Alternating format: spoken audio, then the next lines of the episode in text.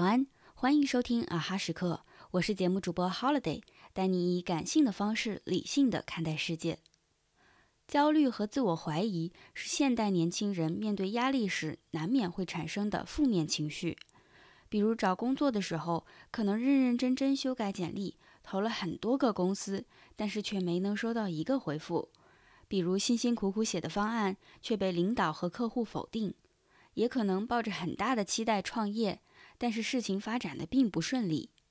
甚至可能就是平日的工作或者在人际关系处理方面遇到瓶颈，这些都会让我们感到迷茫和失望。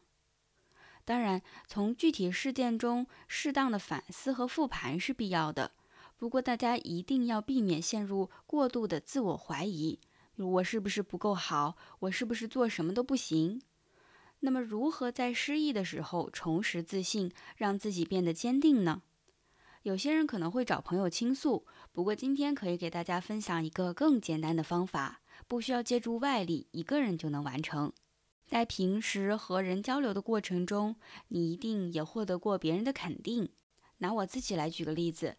这几年来我一直在更新自己的公众号，不过一直没有做过宣传和推广，也没有根据市场写一些所谓的热点和爆款的文章，更多的可能就是在朋友圈发布，记录我的生活和思考。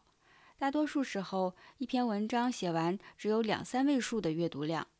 有时候我也怀疑需不需要继续更新，我的内容是不是真的不够好？不过每次当我看到认可的读者给我留言，告诉我他们的喜爱，都给了我非常大的动力。有一次，有一个读者加了我的微信，跟我说他原本前一晚准备自杀，但是看了我的文章，找到了久违的温度，就是这一点点慰藉，又给了他继续活下来的力量。